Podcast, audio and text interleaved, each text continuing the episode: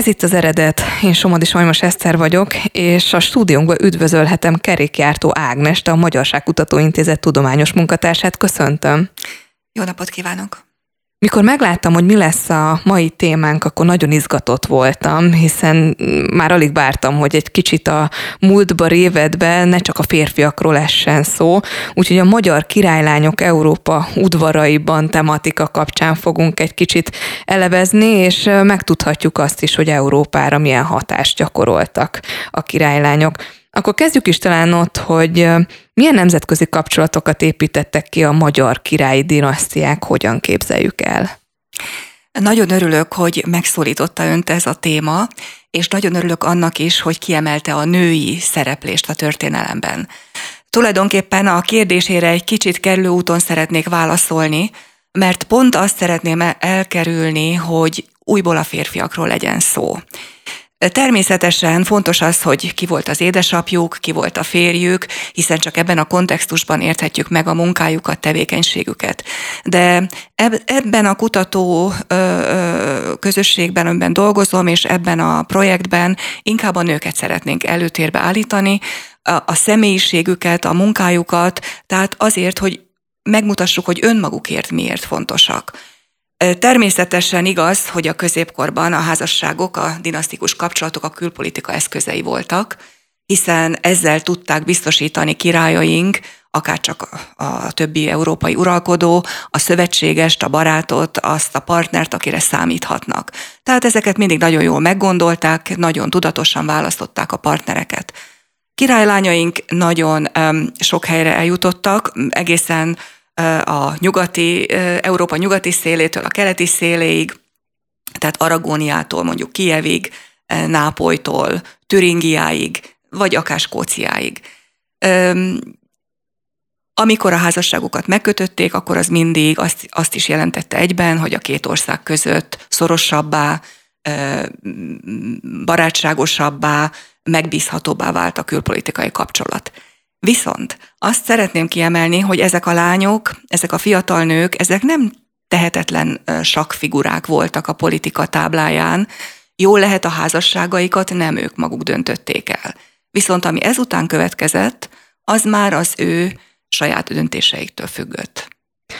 Nem szeretném a sztereotípia felől megközelíteni ezt a kérdést, úgyhogy nem is a külsőségekre vonatkozik a kérdésem, de mindig azt szokták mondani, hogy a magyar nők részben a, a megjelenéseink, megjelenésünk miatt, részben meg persze amilyenek vagyunk.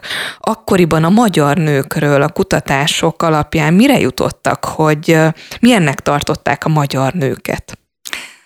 Hát a, a legrégebbi ábrázolás, korabeli ábrázolás magyar nőről, az Árpádházi Szent Piroska mozaik képe a Hágia Szófia mecsetben, sajnos most már mecset, Hágia Szófia templomban, ez korabel, korabeli ábrázolás, tehát hihetünk annak, hogy a valóság hűképet rajzol a királylányról, és látjuk, hogy mennyire szép volt. Valóban nagyon szép volt, egy finomvonású, barátságos, intelligens arcot látunk, gyönyörű hajkorona koszorúzza,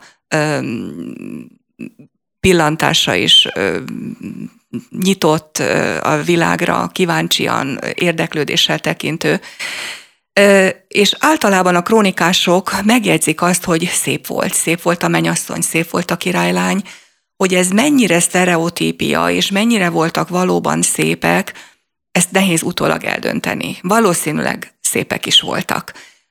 Viszont azt is látnunk kell, hogy azért is kötötték ezeket a házasságokat, mert a magyar királyságnak akkoriban olyan híre volt, hogy érdemes volt, dicsőség volt, státuszt emelő volt a magyar királyi családból házasodni.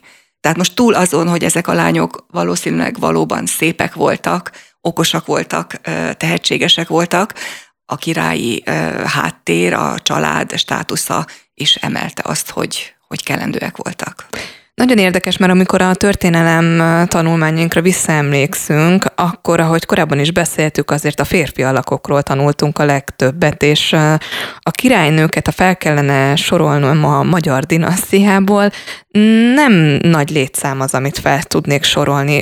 Összesen körülbelül egyébként hozzávetőleg hány királynőről beszélhetünk? Ezt pontosan nem tudom megmondani, mert nagyon sokról. Viszont azt meg tudom mondani körülbelül, hogy kik voltak igazán jelentősek. Uh-huh. Tehát akik, akik maradandó nyomot hagytak Európa történelmében, akik valóban olyan örökséget hagytak hátra, amelyen még ma is érdemes foglalkoznunk, azok száma olyan 10-12-15-re tehető, ami elég nagy szám. Így van. Ennél sokkal többen voltak, lehet, hogy még nem ismerjük mindenkinek az életét eléggé ahhoz, lehet, hogy ez a szám a nagyon jelentős személyiségekről még bővülhet a jövőben, de egyelőre ennyit biztosan tudunk, hogy ennyien biztosan voltak. Hogyan képzeljük el egyébként, kik határozták meg, hogy kikivel fog összeházasodni? Nyilván azért voltak lehetőségek, alternatívák, viszont számtalan kapcsolat alakult ki különböző nemzetekkel. Min múlt az, hogy, hogy végül ki lett a felesége egy másik nemzet? Nagy alakjának, királyának. Hát ez természetesen külpolitikai tárgyalások előzték meg a legtöbb esetben. Méghozzá már egészen korai életkorban, gyakran már a gyermek három-öt éves korában házassági szerződéseket kötöttek, aztán ezeket később vagy beváltották, és valódi házasságok lettek belőlük, vagy nem. Például Árpád, Anzsú Szent Hedvig esetében, akivel az Árpádház női ágon kihalt, tehát ő is még valahogyan köthető az Árpádházhoz. Már volt egy házassági szerződése Habsburg Vilmossal gyerekkorából, viszont mire felnőtt, és mire valóban ki kellett házasítani, akkor úgy hozta a külpolitikai érdek, hogy ne Habsburg Vilmos legyen a férje, hanem egy egészen más uralkodó, Jagelló, a litván nép uralkodója. Tehát ez, ez, ez, ez mindig megelőzték tárgyalások, aztán volt, hogy ezt be is váltották a későbbiekben, és volt, hogy ez másképpen alakult. Napjainkban, hogyha a királyi családokra gondolunk, akkor mindannyian tudjuk jól, hogy volt és van is szerepük a királylányoknak, királynőknek és a hercegnőknek. Akkoriban hogy képzeljük el, mi volt a feladata egy magyar királynőnek?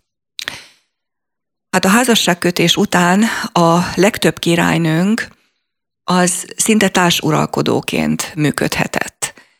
Ezt annak köszönhették, hogy okosak voltak, energikusak voltak, voltak elképzeléseik, voltak ambícióik, és ami nagyon érdekes, hogy nagyon ügyesen tudták egyesíteni azt, hogy ugyan megtartották a Magyarországhoz való kötődésüket, és amennyire ö, a bizonyítékok alapján kikövetkeztethetjük a magyarság tudatukat is, mégis minden tehetségüket annak a népnek a szolgálatába állították, amely népnek az uralkodó női lettek és ezt, a, ezt meghálálta a nép. Ezért őrzik az emlékeiket. Sokkal jobban, sokkal jobban emlékeznek például aragóniai Jolán királynőre, második András lányára, Spanyolországban, Valenciában még évenként felvonulásokat tartanak az emlékére, és, és, és, és mint szeretett, nagyon kegyes, nagyon jó uralkodó nőjükre emlékeznek vissza, mint ahogyan azt mi Magyarországon ismerjük. Mert valahogyan ezek a lányok úgy a kicsit a feledés árnyékába kerültek a magyar történelem írás szempontjából, hiszen az volt a korábbi hozzáállás, hogy elhagyták az országot, tehát a magyar történelem számára már nem jelentősek. Ez nem így van, ez nem igaz. Nagyon is fontos tudni azt, hogy milyen hírét vitték az országnak, hogy milyen nagyon jó diplomaták voltak tulajdonképpen. Tehát általuk szerette meg, vagy nem szerette meg az a nép Magyarországot. Hogyha jó uralkodónőjük le, jó uralkodónő vált belőlük, akkor az tartósan szimpátiát, szeretetet eredményezett.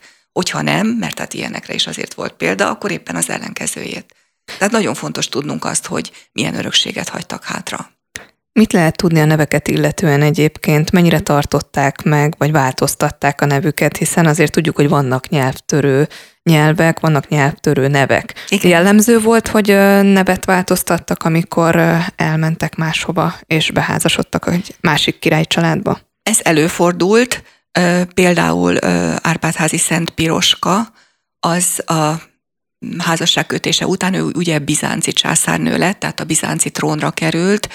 Ő a házasságkötése céljából át kellett, hogy térjen az ortodox hitre, ami azért volt nagy dolog, hiszen nem sokkal korábban volt az egyház szakadás. Tehát ő római ö, ö, rítus szerint növekedett, nevelkedett, és aztán a házasságkötése céljából átért az ortodox hitre, és akkor új nevet is kapott, Irénének nevezték el, vagyis a békének, a békehozónak. Aztán ő még egyszer kapott egy új nevet, mert amikor meghalt, az akkori szokások szerint ismét új nevet kapott, és ez a harmadik neve Xénia lett, vagyis az idegen. Ennek kettős jelentése van. Egyrészt jelent, utalhat arra, hogy ő mégiscsak idegen maradt Bizánc trónján is, másrészt vallási jelentősége is van, hiszen az ortodox hit szerint mi valamennyien idegenek vagyunk ezen a földön, és távozunk aztán az igazi hazánkba. Az eddig említett uh, személyeken kívül beszeretném hozni Szent Kingát. Róla mit lehet tudni? Igen, Szent Kinga negyedik Béla királyunk lánya volt, Szent Margit testvére, és tulajdonképpen hát ő szentek közé született, mert a nagynénye Szent Erzsébet, Árpádházi Szent Erzsébet, türingiai grófné volt, testvére ugye a Szent Margit apáca, másik testvére Boldog Jolán. Kinga Boleszláv fejedelemhez ment férhez, a kis Lengyelország fejedelméhez, és nem szívesen. Tulajdonképpen áldozatként vállalta ezt a házasságkötést, ugyanis abban az időben, a 13. században nagyon népszerűvé vált a, a nők ö, önálló élete, amikor nem kötnek házasságot, szüzességi fogadalmat tesznek, és így keresik az önmegvalósításuk útját. Kinga viszont belátta, hogy erre a házasságra szükség van, tehát ez a házasság meg, megköttetett és jó házasság vált belőle, Boleszláv, szemérmes Boleszláv néven vonult be a történelembe, ő is szüzességi fogadalmat tett. Ketten együtt egy olyan lelki, eszmei egységet alkottak, amely saját népüknek javára vált, és gondoljunk arra, hogy ez a tatárjárás idején volt, tehát nagy veszélyek közepette kellett kormányozniuk, és a tatárok nem csak Magyarországot pusztították, hanem Lengyelországot is. Kinga a a tatárok kiverése után, amelyben egyébként magyar segítséget is kaptak, édesapjához hazatért, negyedik Bélához, és még több segítséget kért, mert akkora volt a szegénység, a nyomorúság az országában, és sóbányákat kapott ajándékban, de még többet is kapott, nem csak a Mára Marosi sóbányákat, hanem kapott egy technológiát, és kapott bányászokat, hogy ott a saját országában is bányákat nyithasson. Tehát a híres vialickai sóbányák, azok Kingának köszönhetőek. Ezt nagyon szépen őrzik egyébként a legendái is. Itt szeretném behozni a gyűrű legendáját. Igen. Mi, micsoda ez pontosan, hogyha hallgatók még nem találkoztak ezzel a legendával? Igen, Igen. a gyűrű legendának is több változata van. Hát a lényege az, hogy amikor meglátogatja édesapjával a Máramarosi sóbányákat, nagyon tetszik neki minden, és hát megkapja ajándékba a bányákat, és annak jeléül, hogy most már ez majd az övé, illetve hát a népéjé, bedobja a gyűrűjét a, a, az aknába. És aztán később, jóval később, amikor Vielickában megnyitják a sóbányákat, akkor az egyik sótömbből előkerül ez a gyűrű. Hát ugye ez egy csodálatos esemény, és a legendákban mindig ez a csodás elem ragadja meg a lényeget, a, a, a valóságon túlmutató lényeget, amit már másképpen a csodás elem nélkül nem is lehet elmondani. Tehát itt nyilván úgy kell értelmeznünk, hogy itt már akkora jót tett, hogy ez már egy csodának számít. Ha már a csodáról beszélünk, eszembe jutott, hogy már több névnél hallhattuk, hogy szent, szent, szent. Tud-e még egy olyan népet, amely ennyi szentet adott a úgymond a történelemnek, mint a magyarok? Hát ez egy nehéz kérdés, hiszen nem tanulmányoztam minden nép történelmét. Azt hiszem, hogy azt biztosra vehetjük, hogy a magyar királyság a 10. és 14. század között különösen sok szentet, és ezek között különösen sok női szentet adott Európának. És ezt valahol jegyez, jegyzi is a történelem. Tehát kimagaslóan nagy számú női szentel gazdagítottuk az európai kereszténység, az európai kultúra és művelődés történet egyébként is gazdag anyagát. Én azt hiszem, hogy ebben többek között Szent Erzsébet alakja nagy szerepet játszott, hiszen ő egy olyan karizmatikus személyiség volt, és olyan gyorsan elterjedt a híre és kultusza Európában, a középkori Európában, hogy ez, ez egy, egy, egy óri, óriási hatással volt a következő generációkra is, a következő női életekre. Napjaink egyik fő problémájának szokták mondani, hogy túl sok a vállás, és a családok elszakadnak. Akkoriban mennyire volt jellemző, hogy elvál, elválnak a házaspárok? Kevésbé volt jellemző, de akkoriban is előfordult. Királyi családokban is előfordult. Nem, a, nem annyira a magyar királylányok esetében. Ez az elkötelezettségnek köszönhető? Tehát, hogy ennyire küldetéstudatuk volt, hogy tudták jól, hogy mi a dolguk, mi a feladatuk? összefüggésben áll az elkötelezettségükkel. És talán összefüggésben áll azzal a pszichológiai tényel is, hogy miután ezek rendezett, megrendezett házasságok voltak, nagyon alacsony elvárási szintről indultak. Tehát valahogy úgy indulhattak, hogy hát ez nem lesz nagyon jó. Aztán jó lett, jobb lett, mint várták, és ebben persze nekik is részük volt. Most ismét Aragóniai Jolándra térnék vissza, akit nem gyerekként, hanem felnőttként házasítottak ki, Hódító Jakab lett a férje, Aragónia legjelentősebb uralkodója. Hódító Jakab akkor már házas ember volt, egy vállás volt mögötte. Elbocsáttatta a feleségét, az előző feleségét, aki sokkal idősebb volt nála, de hát tulajdonképpen igazi egyházi jogi oka nem volt rá, hogy elbocsátassa a feleségét, de ezt valahogy megtehette. Tehát amikor Jolán odaérkezett, azért ez nem lehetett egy biztonságos érzés, hogy az előző asszonyt már elküldték, és azon kívül Hódító Jakab nagy szoknyavadász hírében állott.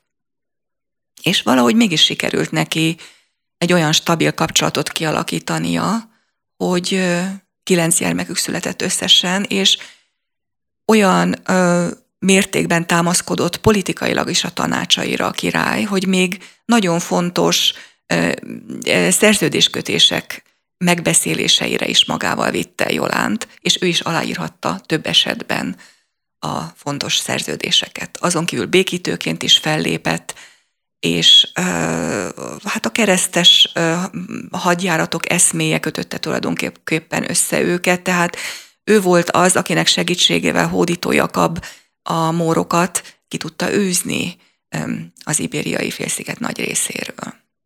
Beszéltünk arról, hogy mennyire nagy küldetéstudattal tudtak rendelkezni a magyar királylányok. Hogyan képzeljük el, mennyire volt gyakori, hogy el kellett tűrniük mindazt, hogy mondjuk a házastársuk hát félre kacsint? Mennyire volt jellemző a megcsalás? Hát ez itt fennáll e, ugyanebben uh-huh. a házasságban, mert azért ugyan első Hódító Jakab sokkal szelidebb lett, de azért voltak Tehát akkor ez gyakori volt, ez egy olyan teljes... Nem, nem, ezt nem mondanám, csak előfordult. Hát, előfordult. Azt nem mhm. mondanám, hogy gyakori volt, mert más házasságokban nem tudunk ilyesmiről. Például Jagelló és Hedvig házasságában nem tudunk ilyesmiről. A, Kinga és Boleszláv házasságában. Biztos, hogy nem tudunk ilyesmiről. Nagyon sok házasságban nem volt ilyesmi, más házasságokban előfordult. Akkor ez olyan, mint napjainkban. Van így, van úgy. Hát az ember alapvetően ugyanaz. Igen. Természetesen. Napjainkban tapasztaljuk, hogy nagyon fontos szervezőerő tud lenni egy nép vezető esetén a nő ekkoriban hogy képzeljük el, hogy társadalmilag mennyire volt feladatuk egyébként közösséget alkotni, a nők mennyire jártak össze, milyen szervezőképességük volt a magyar királylányoknak? Igen, hát a szervezeteket az egyház jelentette a középkorban, ezekben a századokban. És hogyha az egyházi keretek között nézzük a tevékenységüket, akkor megállapíthatjuk, hogy nagyon sok mindent szerveztek és nagyon ügyesen szervezték meg a dolgokat a közjó javára. Tehát a, ami igazán motiválta őket, az az volt, hogy valamit tehessenek az emberekért, a népért, a szegényekért, a legelhagyatottabbakért, az árvákért, az özvegyekért, vagy például a keresztény rabszolgákért, ami szintén Aragóniai Jolán esetében az egyik fő feladata volt a férjével együtt, hogy nagyon sok keresztény rabszolgát visszavásároltak, vagy megpróbáltak kiszabadítatni a mórok uralma alól. De más helyeken, például Türingiai Szent Erzsébet esetében, aki ugye a, a megtestesítőjének számít, a, a szervezőkészség az a, a a, a, a kórházépítésre, a, a szegény ellátásra, a, az alamizsna osztásra irányul. Tehát megtették, amit a társadalom adott keretei között megtehettek. Mennyire volt jellemző, hogy be tudtak illeszkedni az adott nemzet kultúrájába, hiszen azért különböző nemzet, különböző kultúra, különböző művészetek figyelhetők meg. E, ebben az értelemben mennyire voltak jelen az adott nemzet mindennapjaiban? Ugye ők mindig kísérettel érkeztek, tehát nem, ne azt képzeljük el, hogy egyes egyedül ment egyes oda. egyedül megjelentek egy teljesen idegen országban. Néha száz fős, néha száz főnél nagyobb, néha egy kicsit kevesebb kísérettel érkeztek, akik ott is maradtak, akik tehát nem jöttek vissza Magyarországra, hanem ott maradtak közöttük, tehát volt egy udvartartásuk, volt egy saját kis belső körük, ahol az ismerős Magyarországról érkező személyekkel voltak körülvéve. Azon kívül ki kellett ebből a körből lépni természetesen, és ezt meg is tették, és nagyon jól tudtak alkalmazkodni. Szent Erzsébetről tudjuk például, hogy ő ugye nem szerette annak az udvarnak, a, az Eisenachi Weimári udvarnak a fényűző ö, ö, életmódját, a luxust, a, a, a Minezang, a fénykora volt ez, ott voltak a zenészek, a, a táncos összejövetelek, a nagy mulatságok, de részt vett rajta, mert tudta, hogy ezt elvárják tőle. És amikor férje nem volt otthon, mert éppen harcolt valahol, vagy keresztes hadjáratban vett részt, akkor egész egyszerű ruhát hordott. Amint megkapta a hírt, hogy férje hazaérkezik, rögtön átöltözött, és úgy várta, hogyan az az udvar elvárta tőle. Tehát nyilván kellett alkalmazkodniuk, és ezt meg is tették. És ugyanakkor valamit vittek a, a magyar kultúrából is. Nagyon érdekes és további kutatás tárgya lehet, hogy például aragóniai Jolán környezetében voltak olyan himzéssel foglalkozó nők, akik meghonosítottak bizonyos himzés típusokat, amelyek ott maradtak Spanyolországban, és úgy is hívták ezeket sokáig, mint magyar himzés, vagy a fazekasság bizonyos formáit, de hát elsősorban eszmei közvetítők voltak, tehát a magyar keresztény udvarokból vitték a keresztény hitet, és mivel keresztény udvarokba mentek, azért nem volt nagy a kulturális különbség. Alapvetően nem. Nagyon érdekes kérdés lehet, sokat beszéltünk, hasonlítottuk össze a múltat a jelennel, és kíváncsi vagyok, hogy vannak-e információi azzal kapcsolatosan, hogy van-e olyan ma is hatalmon lévő királyi család, amelynek valamelyik felmenője köthető a magyarokhoz? Hát szinte minden európai királyi család fel, mai Köthető. tagjai köthetők a, a magyar királyi családhoz, főleg kettő királynőnek köszönhetően. Aragóniai Jolánnak ugye kilenc gyermeke volt, és ő nagyon gondos anyaként mindegyiket jól házasította ki. Tehát ők már úgy indultak, hogy beházasodtak más királyi családokba, a franciába, a a, a, szicíliaiba, az akkor jelentős király udvarokba, és az ő gyermekei, unokái, dédunokái és a többi révén ott vannak valahol jelen a mai királyi családokba. A másik pedig skóciai Szent Margét, aki ugyan nem első fokon királylány, de mégiscsak királyi származék, hiszen feltételezéseink szerint Szent István király unokája, aki a Malcolm Skót király felesége lett, olyan zavaros történelmi időkben, amelyet Shakespeare a Macbethben örökít meg, tehát ez a Malcolm, ez Igen. előfordul a Shakespeare darabban, és az ő utódai, nekik is nyolc gyermekük született, és az ő utódai pedig a lánya, Matilda, Anglia királynője lett. Tehát, tehát Szent István király déd unokája révén tulajdonképpen az angol királyi házban is jelen vannak a magyar gének valahol. Mindenhol messze, ott. Messze. Mindenhol ott vannak a magyarok. Elszaladt a műsoridőnk, de nagyon köszönöm, mert nagyon izgalmas a téma, és remélem, hogy itt adásban is tovább tudjuk fejtegetni, mm, és abban is bízok, hogy a hallgatók érdeklődését fölkeltette mindez, és majd a jövőben kutatják, keresik a lehetőséget, hogy találkozzanak önökkel és a kutatásaikkal. Én is remélem, és köszönöm szépen a kérdéseit. Kerékjártó Ágnes a Magyarságkutató Intézet tudományos munkatársa volt vendégem. Remélem a kedves hallgatók nem csak most, hanem jövő héten is velünk tartanak, hiszen újabb hírrel, újabb információval, újabb témával és vendéggel érkezek, úgyhogy maradjatok velünk minden héten. Sziasztok!